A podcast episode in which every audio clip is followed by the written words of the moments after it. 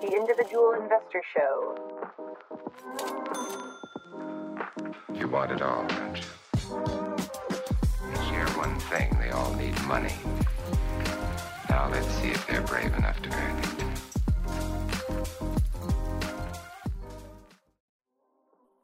Hello and welcome to the Individual Investor Show. My name is Jenna Brashear, your host for this evening. Thanks again for tuning in. I hope you all had a wonderful week. Happy Financial Capability Month! So, for the entire month of April, we'll be focusing on financial literacy and education, which makes investing more accessible to everyone.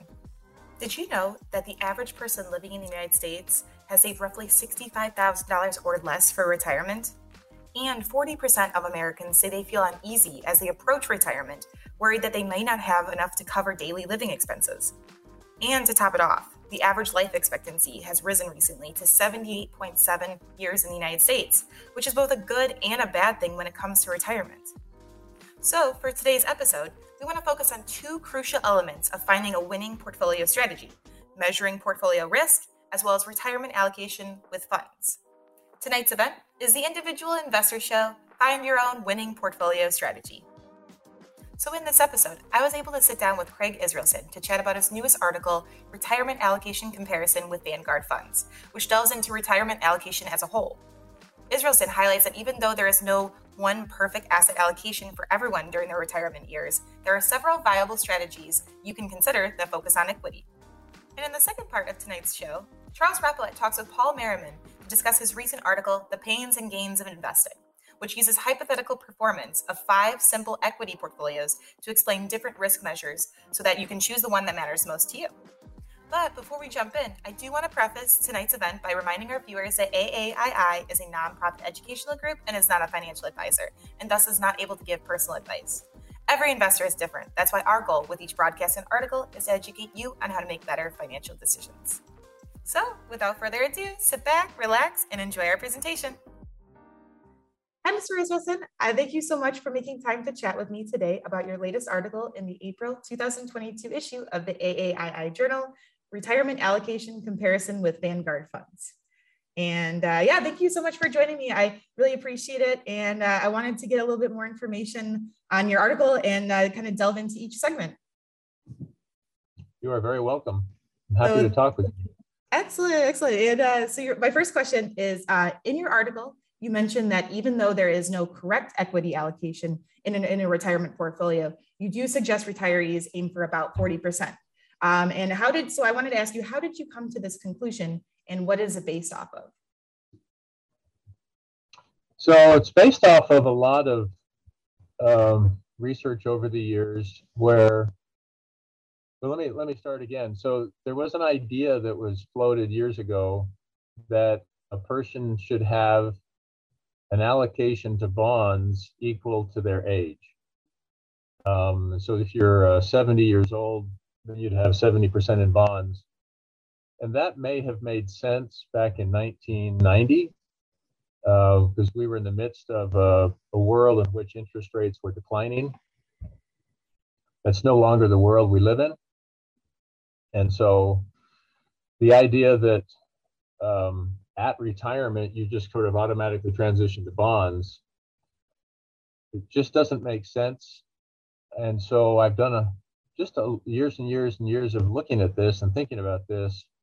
And one way to think about it that's um, easy to remember is if we make some assumptions about a portfolio, let's say we're taking 4% out of a portfolio as a retiree each year. So 4% of the balance we withdraw. If we only have 20% of our portfolio in equity, those withdrawals will keep pace with inflation about one third of the time. That's a 20% equity allocation. If we have a 40% equity allocation, then our withdrawals keep pace with inflation about 57% of the time. If we have a 60% uh, equity allocation, and this can be broadly diversified equity allocation, then our, our withdrawals each year keep pace with inflation about 75% of the time. So at 20% equity, we, we're at about one third of the time that we keep pace with inflation.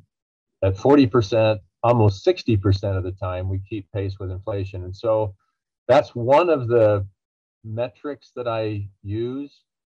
Um, there's a lot of other metrics. Uh, the average amount you're taking out, the average ending balance of your portfolio after, you know, say 25 years of withdrawals. So the bottom line really is that a retiree, let's say you retire at 70, and if your genetics suggest to you that you're going to live for 20 to 25 years based on great grandparents, grandparents, parents, and basically just lifestyle. You know, if you hang glide to work, maybe you won't live that long. But, um, you know, so if you're 70 and you anticipate living to mid 90s, you you have a 25 year investing horizon. And if I were to ask Jenna, so Jenna, how long do you plan to be investing? You say, oh, you know, at least 25 years. I'd say, oh, well, then you're a long term investor. Well, then that means retirees are also a, a relatively long term investor. And so we have to be thinking in terms of the, the equity allocation because that's always the engine of performance long term in a portfolio. That makes sense. And um, you know, you talk about you know we're not in a typical market environment anymore, and you know, retirees may have focused on a steep allocation of bonds. You know, years like you said in the '90s. Um, however, this is just like no longer the case. Um, so I do want to ask you: Do you still recommend retirees to have any bonds in their portfolio? And if so, uh, why is that the case? Yeah, I, I do, and it could be an individual bond, which has different attributes than a bond portfolio, a bond mutual fund, or a bond ETF. Because if you're buying an individual bond, then and you plan to hold it to maturity, you and you if a municipality or it's a government bond, you don't really have any risk, and so uh, the likelihood of it going into default is so low. You get your interest payments, you cash out for a thousand at the end, um, that's kind of a I don't know. That, that's it's. I mean, it does it has risk, but the risk is so low. When we start talking about a portfolio of bonds, an ETF or a bond mutual fund, that's a little bit different. So, a little bit of history there might be helpful. So, if we start in uh, 1948, and the interest rate back in 48 was about about what it is now, a little bit higher than what it is now, but it's about the same. And then by 1981, interest rates were, oh, 13, 14%. So you had CDs paying over 14%, which is, you know, kind of mind blowing. Um, and during that time frame where interest rates were were rising, you have bonds, aggregate bonds returning uh, about 3.8 percent. Okay, so that was a rising rate environment from 1948 to 1981. And bonds are just a little bit below 4%. So that's not horrible. But when you compare it to what bonds have done since then, from 1982 through the end of last year, bonds have returned about just under 7.5% annualized. So that's what people are kind of used to, you know, is a bond producing and I'm talking about the aggregate bond index, they're accustomed to bonds returning a, a, a return that's comparable to equity, a little bit lower, but you know, impressive. So now here we are again in 2022. It kind of looks like 1948 in terms of the interest rate cycle. We're back down at a bottom. And if over the next 10, 15 years, bonds did what they did back then, which is, you know, a little bit below 4%, that's disappointing compared to what we've experienced. But, you know, if my portfolio risk reducer produces 4% versus 7.5%, the question is, can I live with that? And I'm thinking, yeah, I mean, if the main role of the bond is to be a risk reducer and a portfolio dampener, and I get a little bit less return, it's kind of like the brakes still did their job. And portfolios are a braking system, they're not an engine system. So, with that sort of uh, mindset, then yes, uh, bonds still perform their sort of shock absorbing role in a portfolio. A person may want to have a little bit shorter duration in their bond funds, but if you don't use bonds, then you have to ask yourself, well, what am I going to use to be the shock absorber in the portfolio? And it could be cash. Um, because if interest rates rise, then obviously, you know, cash is kind of like a, a buoy in a lake, you know, it rises with the water level. So you'd have to come up with another asset class if you're not going to include bonds. And some people might use an annuity, some people might use, um, I don't know, like an investment in uh, an apartment complex. That's not really comparable, but you'd have to come up with something else, is my point. That makes sense. Yeah, you have to have that diversification and add those. So that, that makes sense. Those are good suggestions for specifically, you know, individual investors who are um, looking for that kind of uh, protection or that hedge. Um, I, I, did want to ask you, so in your article, you recommend several types of Vanguard funds that retirees can add to their portfolio. Uh, so I wanted to ask you and kind of delve into how did you research these specific funds and what was your basis uh, or criteria for choosing these specific ones? So this will probably surprise people if they they kind of know where I'm coming from, because uh, a, a lot of what my work over the years has been involved in um, low cost products. Um, I, I, like uh, ETFs, and those are primarily passively managed. They're index based. But one of the criteria, interestingly, for this model, this seven Vanguard funds model, is that these funds are primarily actively managed. And the rationale for that is that, uh, and bear in mind that, you know, I produced this model during COVID and, you know, COVID has, kind of weirded us out. And um, so there's a lot of, there's an increasingly the world is increasingly complex and um, and I'm interested in what Vanguard has done. Vanguard, it, it, this will be surprising to people. Uh, 37% of Vanguard's funds are actively managed. And that is not broadly perceived, I don't think. I don't know that. I haven't asked every person in the world, but but I just don't think that that's a commonly perceived reality and uh, 28% of all the assets at Vanguard are actively managed. So that's a material commitment on the part of Vanguard. So we, we just talked about fixed income. When you think about fixed income, you can be active with it or you can be passive with it.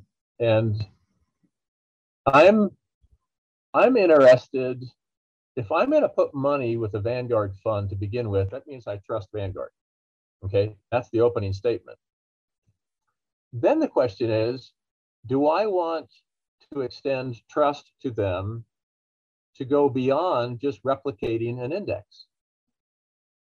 And my answer is yeah, I'm interested in their best thinking.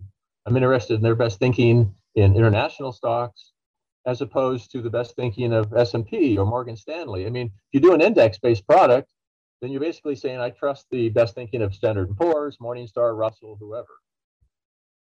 So, so this particular model of funds, um, it's not as if the primary criteria was that they're actively managed, but that's where I ended up going with this particular model. Makes sense. And um, kind of, oh yeah, go ahead.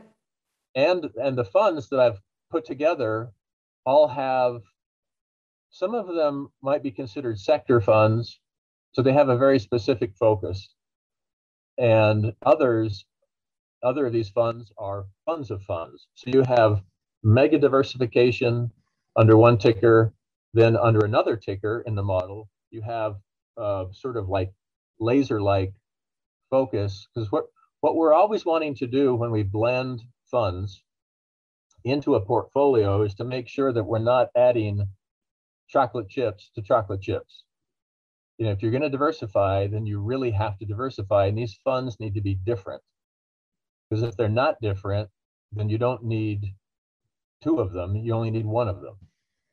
And it's surprisingly difficult to find funds that are materially different because so many funds either explicitly or implicitly sort of track or shadow track the S&P 500 because they're so afraid, you know, to have a deviation from the S&P that the S&P has become sort of this gorilla in the room that really uh, sort of bullies a lot of that didn't sound right anyway but it, influences what a lot of managers do and so active management and a combination of funds that are different enough that you achieve what I would can what I would call genuine diversification.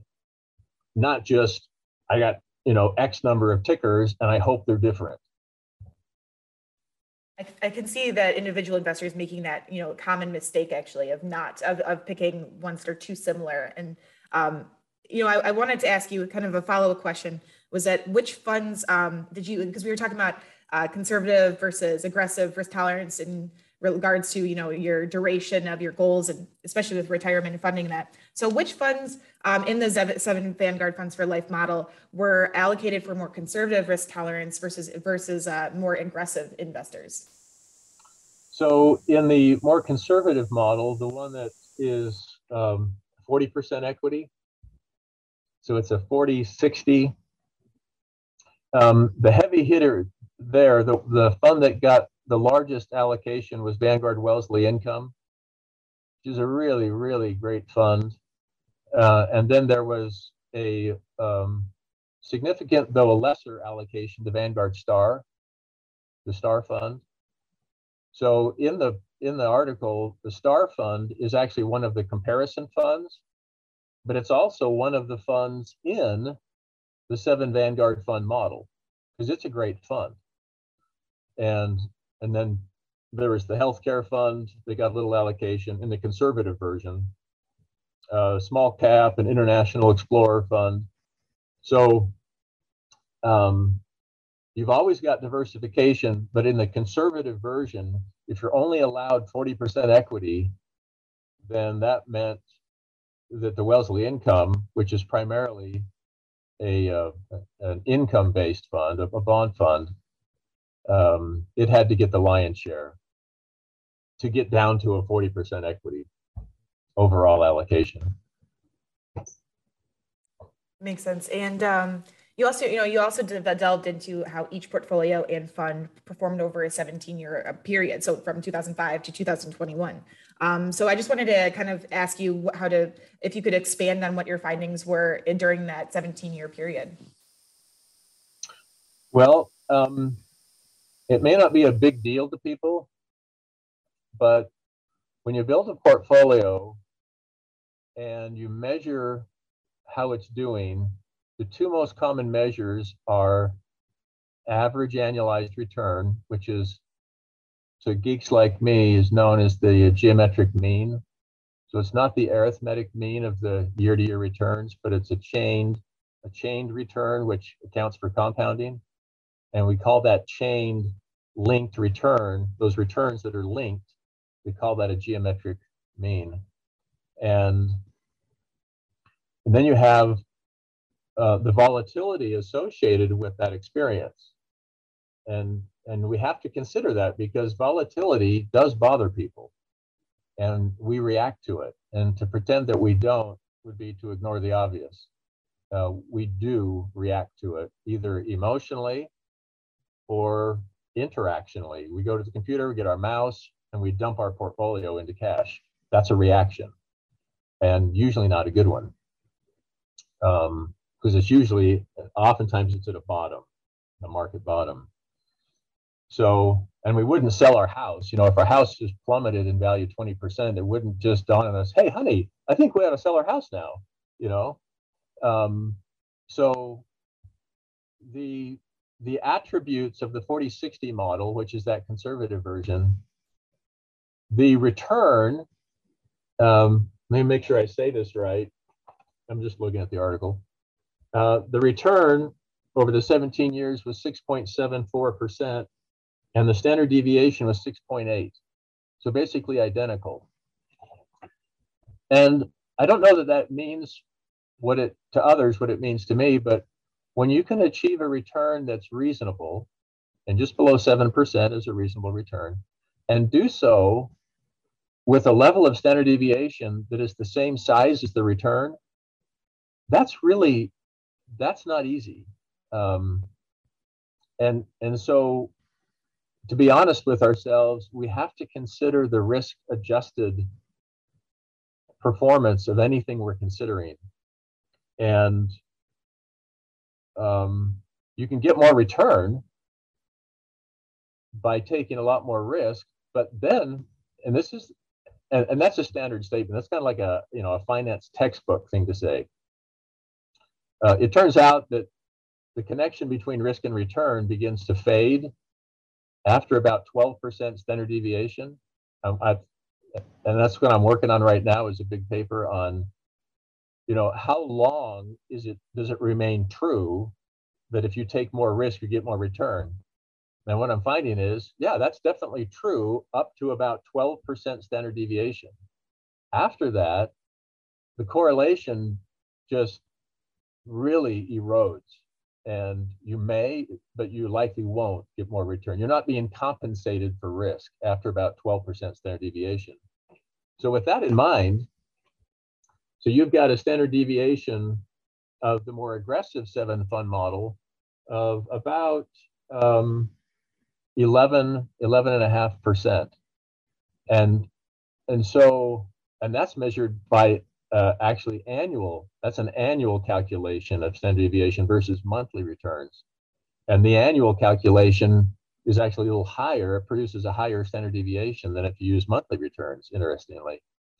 So the, the whole point of a, a portfolio, whether it's the seven Vanguard funds for life or you know whatever a person wants to build, the idea is that we're trying to move up the volatility curve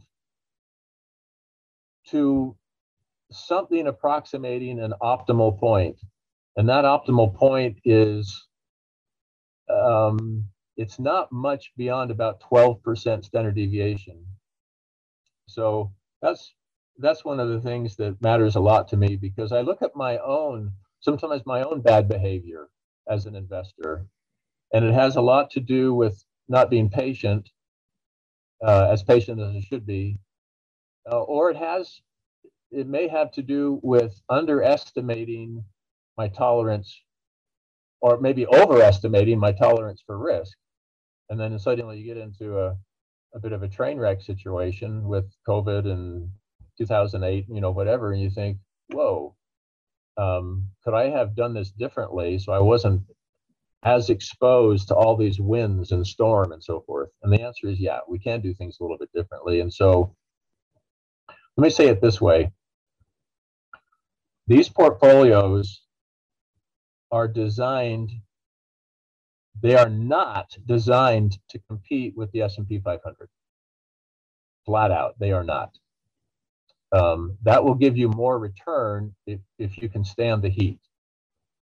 And and you only know if you can stand the heat by going into the heat and i think a lot of people have learned that they they can't or they don't want to so so a diversified portfolio has a couple of objectives a modest return somewhere between you know 7 and 9% without the major fluctuations um, and 2008 is a pretty classic example so the conservative model we've been talking about, the Vanguard 7 Funds for Life, the conservative version, the 40% equity, that had a return in 2008 of minus 12%.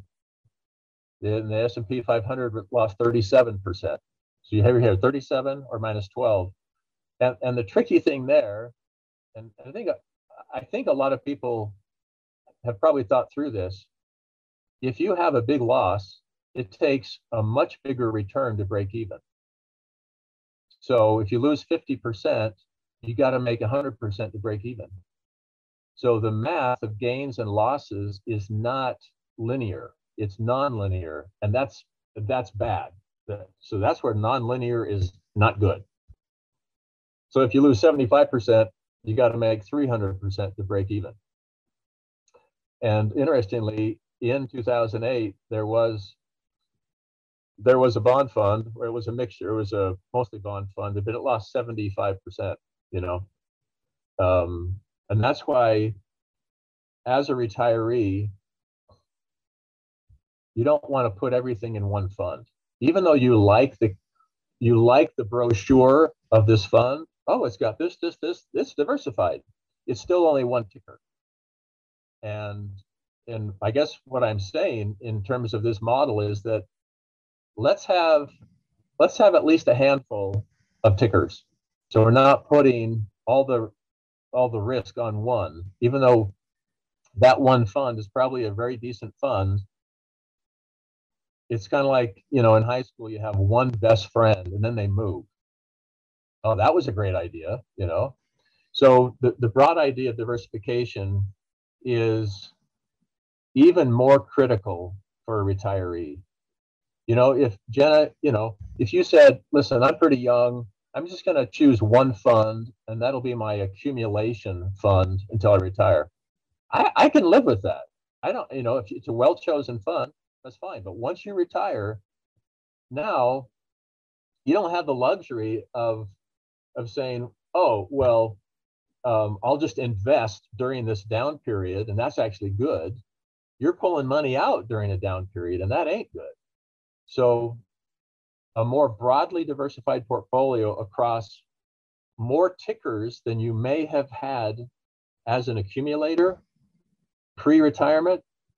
That's, I, I think, one of the sort of the underlying big messages here. We've got to be explicitly more diversified. And and I'm not trying to throw the Vanguard Star Fund under the under the bus. That is a great fund. It has 10 underlying Vanguard funds. It is a fund of funds, but it's still only one ticker. You can only pull money out of that one ticker. And you know darn well that under that one ticker, there were 10 funds, and a couple of those 10 funds had a decent return in 2008. But you can't get to those you can't go down into those subterranean tickers. You can only take money out of the top level ticker. That's the problem with not having enough tickers as a retiree. Makes sense. And yeah, it, it, seems like we can learn a lot from, you know, that 17 year period because we saw, we just have so much data, especially when it comes to the 2008 or things like that. But um, I did want to ask you kind of a, a, to an extension of the retirement, um, talking about retirement what would you advise individual investors to do if they were preparing for retirement later than they would have liked? So, for example, if they were starting to invest in their 50s or 60s rather than in their 20s or 30s, when you know um, maybe you were, t- you know, it would have been a better time or a different market. So, um, I've actually studied this, and when you're young, it makes more sense to amplify the potential return of the portfolio. In other words, be a little bit more aggressive because the returns of the portfolio need time to manifest themselves. In other words, compound interest takes time. And you don't really notice it much for the first 10 years. It's the last 10 years, like the 20th through the 30th. That's when the compounding is really powerful. So for a younger person, they have kind of a choice. Can I invest more or should I build a portfolio that's a little bit more aggressive? Well, the numbers prove out that I well, ideally you do both, okay? But um, you're buying diapers and you're paying for a mortgage, and so that's hard to maybe invest a lot more. And so you take a little bit more aggressive stance, and you have the time because you're young to let the compounding, that extra return of a more aggressive portfolio will be your friend over the long haul. Everything changes about past age 50. You don't have enough time for compounding to really do its main work. Therefore, you've got to invest more if you have the capacity. In other words, don't swing for the fences with the portfolio. Build a modest portfolio, but try to invest more that's actually going to be more impactful. That's a good. That's a good. Honestly, I can see that. You know, a lot of people. You know, and if they have the ability, like you said, so it can be difficult. So it's always, you know, as soon as you can invest early on, as even even if it's a, you know in the 40s or 50s, you know, try that makes sense. And yep. I did want to ask you. So, um, you know, in, in, regards to the seven Vanguard Funds for Life model, um, were there any top performers or anybody that came out on top when you were looking at the overall, um, you know, overall the seven the seven different funds? Oh yeah, by far the the best of that mix of that seven fund mix, the Vanguard Healthcare ETF has just dominated. That that's been an incredible sector of the economy for years and years. So that particular fund, the Vanguard Healthcare, either the fund or the ETF, either one. Um, Vanguard Star has done a nice job, as it's supposed to, as it's designed to do. I've mentioned Wellesley Income. That's a fantastic fund. It's a, it's a lower volatility fund. Um, and then the um, Vanguard Small Cap has, has been a great contributor. But, but if you had to single one out, it would be the Vanguard Healthcare. Excellent, excellent. And um, so looking at the overall uh, model, what do you think individual investors can learn from using this strategy for retirement investing? If they had like one takeaway to um, kind of, you know, uh, that you would give to them? Well, it would be that um, diversification needs to happen explicitly, that just being in one fund that is inherently itself diversified is still only one ticker. And diversification means multiple tickers. And it can get ridiculous. You know, you can end up with 45 tickers, 45 different funds. That's hard to manage. And so this particular model has tried to find a sweet spot, whether it's seven tickers or 10 tickers or 12 tickers, it's somewhere in that ballpark.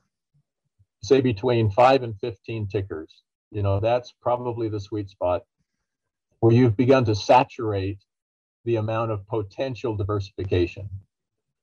And and to be okay with that.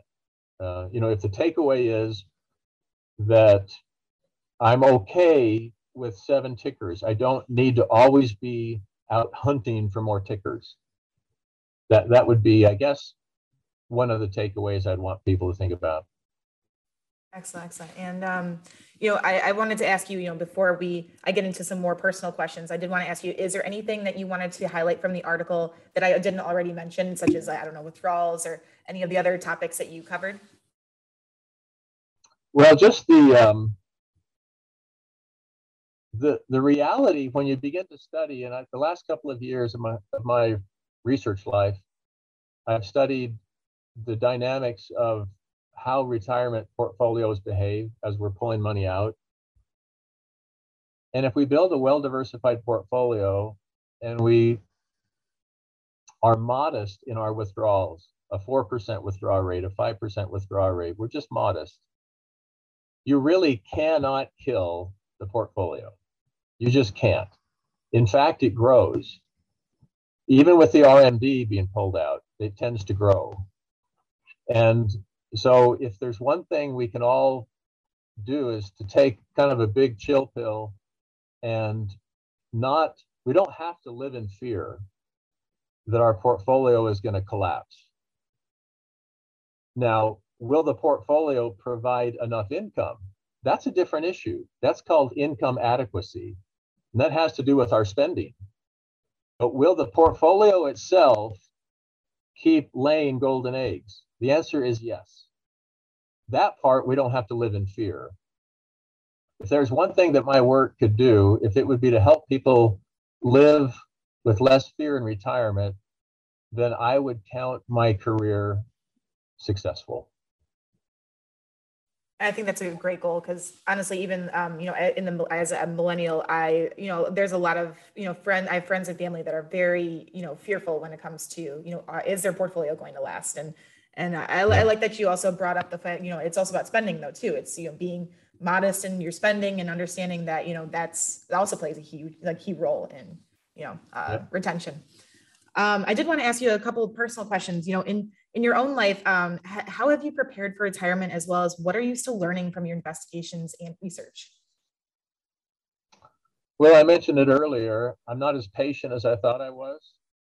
Um, uh, as an investor.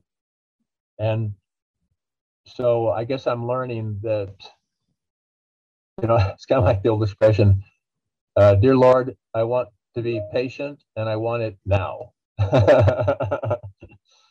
um, so, yeah. And, and along that line, if we think of patience as part of our asset allocation, part of our portfolio design, it's the contribution we make to the portfolio. I suspect that many of us can probably do a little bit better job of adding the asset class of patience to our portfolio. And then I guess I've learned over the years to be comfortable with a good plan and you don't have to always be revisiting the plan or the portfolio. Let time do its job. Um, don't keep pulling up the daisies to see how they're doing.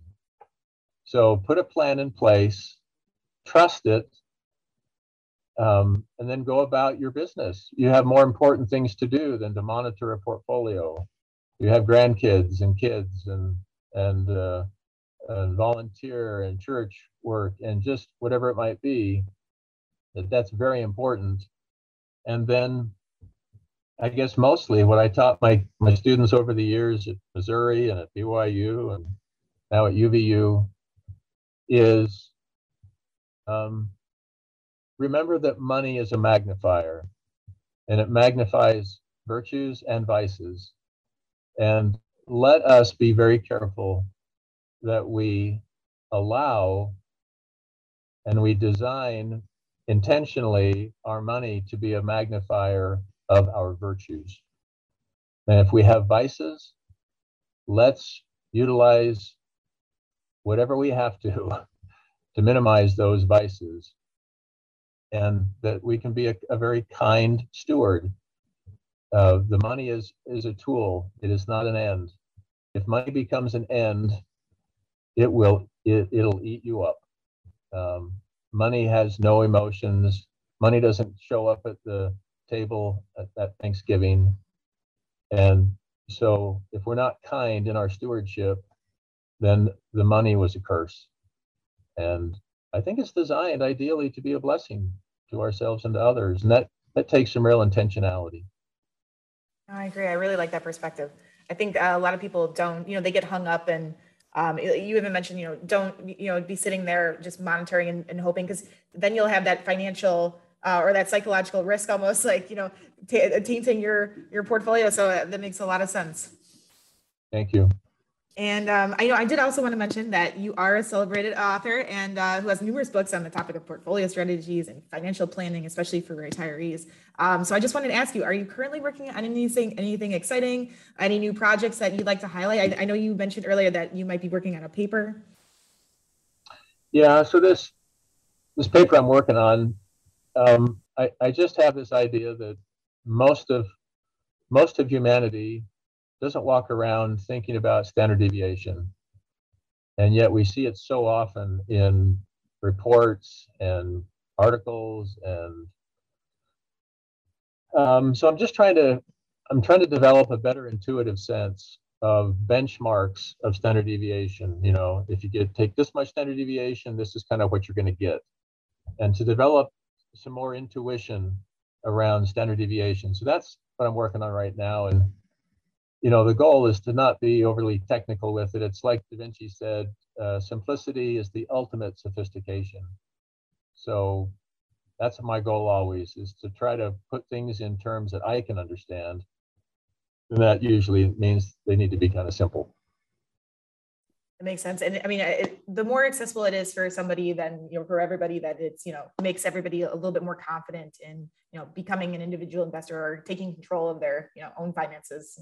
It's not yeah. as uh, intimidating. yep. And um, I, I well, I actually, uh, my final question, you kind of already talked about it a little bit, but, um, you know, you, you, you are also a professor and you've advised thousands of students each year. And so I wanted to ask you, you know, what you stress to your students um, about specifically planning and investing for retirement. So you you talk about you know kind of thinking having a new perspective on money and how uh, you know you can um, you know invest. I just want to do you do you advise them on any kind of retirement planning? Do you get them early you know as they're you know in their 20s you know kind of learning about it?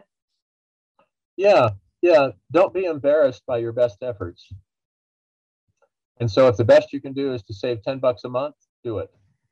Don't say, oh, well, that's, you know, $10. That's irrelevant. That won't get it done. Uh, that's actually correct. It won't get it done. But what it is getting done is you're starting. And you definitely won't get done if you never start. So don't be embarrassed by your best, best efforts. I like that advice. I like that. That's good. And and you know, it, it makes it like like I said again, it makes it more approachable for people, which is what you want. yep. Well, uh, thank you so much. Uh, I really, you know, I really enjoyed our chat today about your article, and um, you know, I learned so much about you know the seven Vanguard funds for life model. I really didn't know that there were so many um, kind of up, you know, top funds that you could invest in that would help you know balance your portfolio for retirement. So that, that was excellent. Thank you. I appreciate and, it, Jenna.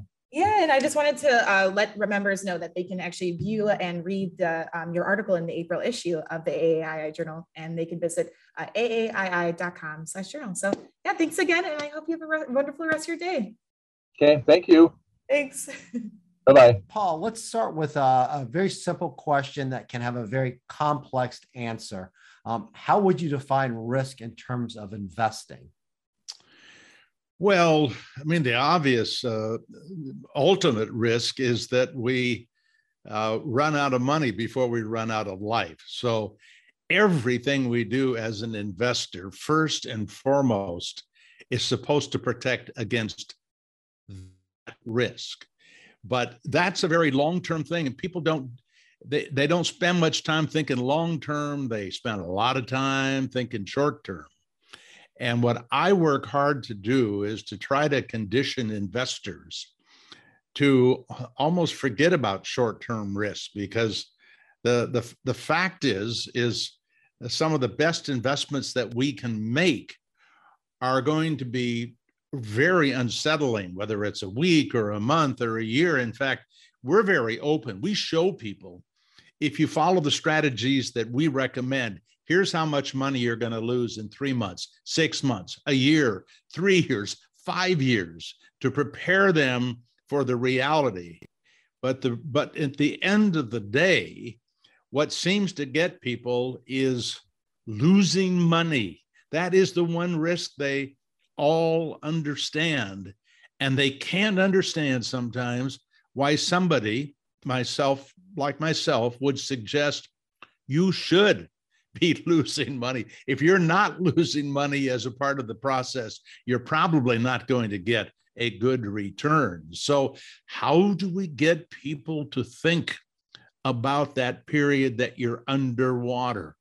And, and that's the challenge, particularly since AAII and my work is trying to help a do it yourself investor who doesn't have somebody holding their hand right there, right now, when the going gets tough. So understanding a risk that they can uh, they can quantify, I think, is really important. Great, and I guess in terms, I know you favor looking at drawdown. Um, how come you prefer? How come you prefer drawdown instead of other measures of risk? Well, uh, drawdown is one way. Uh, I, I, think that actually the individual investor often thinks in terms of a, a, a loss, a year's loss, or a, a relatively short period of time. But the drawdown means, means from the peak uh, of a market to the very bottom of the market. I mean, it may bounce around on the way down, but how much money are you likely to lose uh, before it will turn around and head back up and start making you money? And that drawdown is something we should be aware of. This may surprise some people, but if you go back to the uh, to the 30s, the early 30s, the drawdown for the small cap value asset class was about 85% at, at its worst level. Well, that's that's a big loss for people to sustain. And uh, and and and also Warren Buffett and Peter Lynch, they've both been quoted as saying, if you're not willing to lose half of your money, you shouldn't be in the stock market. Well, you don't lose it uh, uh typically for a day you know you have got but you you better be ready to lose half of your money in the equity part of your portfolio over some unknown period of time. And we don't know how long that might be. And the longer it takes for the investor to go through this process of going down and then coming back up to being even again that is a that is a question of high anxiety. If you draw that out if you stay low and you just ever so gently make your way back up it'll drive people nuts. If you have a huge drawdown a big sell off and then it pops right back up it it doesn't seem to impact people the way a slow long three four five year period of recovering from those losses what, what that does to people can be lasting. I mean, lifetime lasting, where people say, no more stocks for me. And I've met a lot of those people over my career. And I guess when you're looking talk about drawdowns now, and obviously talk about history, um, what would you say to someone who says, "Well, I can look back at drawdowns historically, but now this time's different"? And I guess a good example is as we speak, uh, the Fed just raised rates. Uh, Jerome Powell, the Fed chairman, just talked about possibly raising a double rate hike of uh, 50 basis points instead of 25. Um, what would you say to someone who says, well, I understand historical data, but now this time's different. So that historical drawdown, why should I still pay attention to that? Well, there's always this challenge of what we believe from the past. Uh, I, many decades ago, prior to the 2000 through 2009 experience, I, I told people we should go back to 1928 to consider what the risk of an investment would be. And they said, oh, that stuff back there, that doesn't matter anymore. well, in fact, it turned out that the losses that were sustained from 1929 to 1938 were virtually the same as the losses that were sustained from 2000 to 2009. Now, we didn't have bread lines and all the kinds of things that we might think of in terms of the depression, but we had the same return for the investor. In fact, if we inflation adjusted, you had a better return from 1929 to 1938 than you did from 2000 to 2009. I think the value of knowing how bad it can be should hopefully prepare us for what it's like. We're in the middle of that so that we stay the course. But how can we know anything about the future? Uh, this is, as I before we started here, I made the comment. This is a faith-based industry. And and and and people can become very critical once they think they've figured out what to trust about the future. And i have a lot of people right now criticizing me. How can i suggest somebody put money into any bonds even short-term bonds that stay out of bonds? Well that's fine if you're a market timer but what if we actually believe in buy and hold? And the reason we have bonds is because we're trying to stabilize the portfolio because there have been many times when bonds have been really profitable and many times they've been very unprofitable. But if you've got them short term to intermediate and they are there only to stabilize, then why would you jump out because there was a possibility of a loss?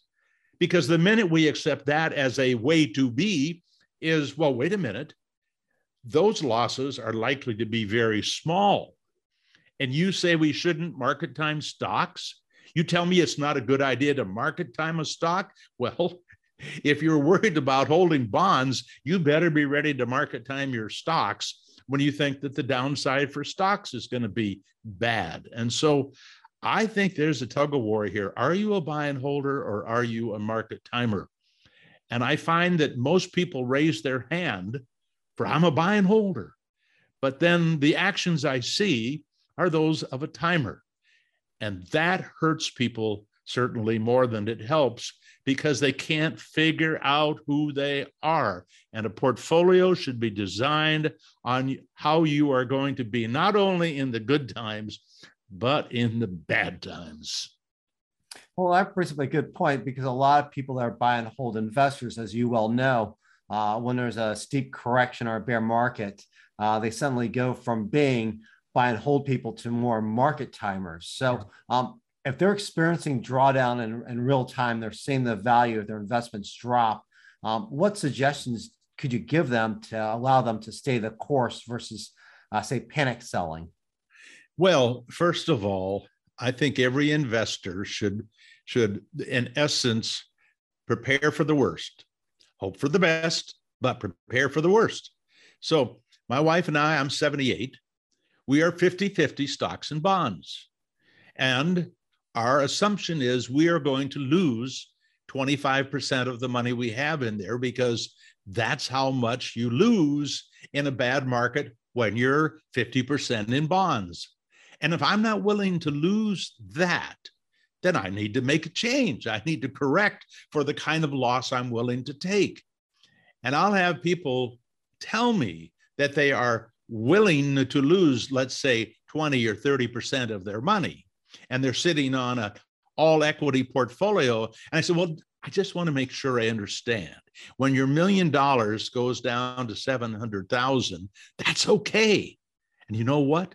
Most of them conclude, no, that's not okay. So you need to build it to be a winner before you run into trouble rather than afterwards. Because the minute you're in that kind of a panic mode, you're starting to make decisions emotionally rather than intellectually. And anything we can do to take the emotions out of it is likely to lead to better rates of return. And I want to ask you one other question. Um, so we're talking about, you know, understanding what your pain threshold is. Any suggestions for somebody how they can figure out how much they might potentially could stand to lose uh, if their portfolio drops, say 20% or 40%? Uh, any suggestions you can give to somebody to say this might be my number? Well, here's what what our worth our work believes anyhow this is what we think we can help people figure out we have tables they're called fine tuning tables and there'll be an equity position, 100% equity. The other side of that page is all bonds.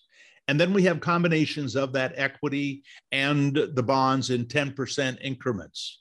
In each case from 1970 through 2021 will not only show you the compound rate of return, but the worst periods, including the worst drawdown for those combinations. Now, the question is can you get the return that you need to match the risk you're willing to take. Well, that's the, you see, this is the thing about a do it yourselfer. You, you are the advisor and you are the client, and you have to negotiate that with yourself. So you look at the tables, you look at the return for a certain combination of fixed income and equity, and then you look at the money you're likely to lose. Where is that fit? And oh, by the way, to be fair, while I trust the losses that we sustained over the last 50 some years, I don't trust the gains. I have a I have a belief that we might not make the same return. So I ask, what if you took 2% right off the top? And we're able to achieve that return within your risk tolerance. Would you make it? Would you meet your needs?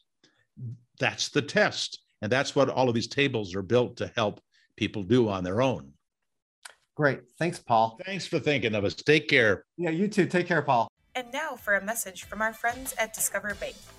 We know as individuals interested in building investor wealth, you never want your money to be idle. Even small dollar amounts for short amounts of time should be working for you.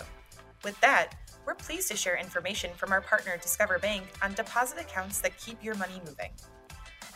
You can choose from several options to help you meet your short term or long term financial goals. The best part? All of the deposit accounts offer preferred member rates. Take a look. With Discover, you can earn over five times more interest than the national savings average with preferred member rates and pay no fees. That's no fees, period. Plus, no minimum balance is required.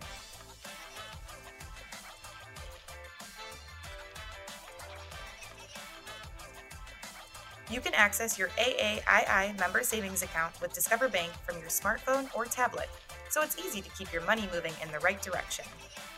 Open an AAII online savings account to start saving for the future today. Visit aaii.discoverbank.com to learn more.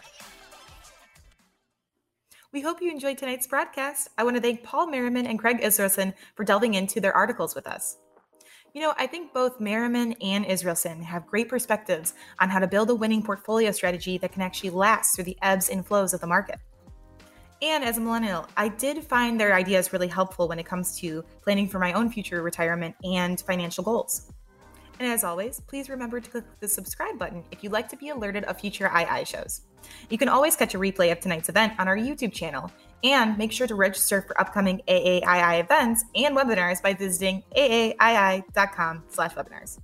If you're an investor on the go and want to catch the II show while driving or going for your daily walk, you can now follow us on Spotify, Apple Podcasts, Amazon Music, and more. Also, members can view both of the articles in the April 2022 issue of the AAII Journal by visiting aaii.com/journal. And with that, we wish all of you viewing good health, good fortune, and a great evening. Thank you and happy investing.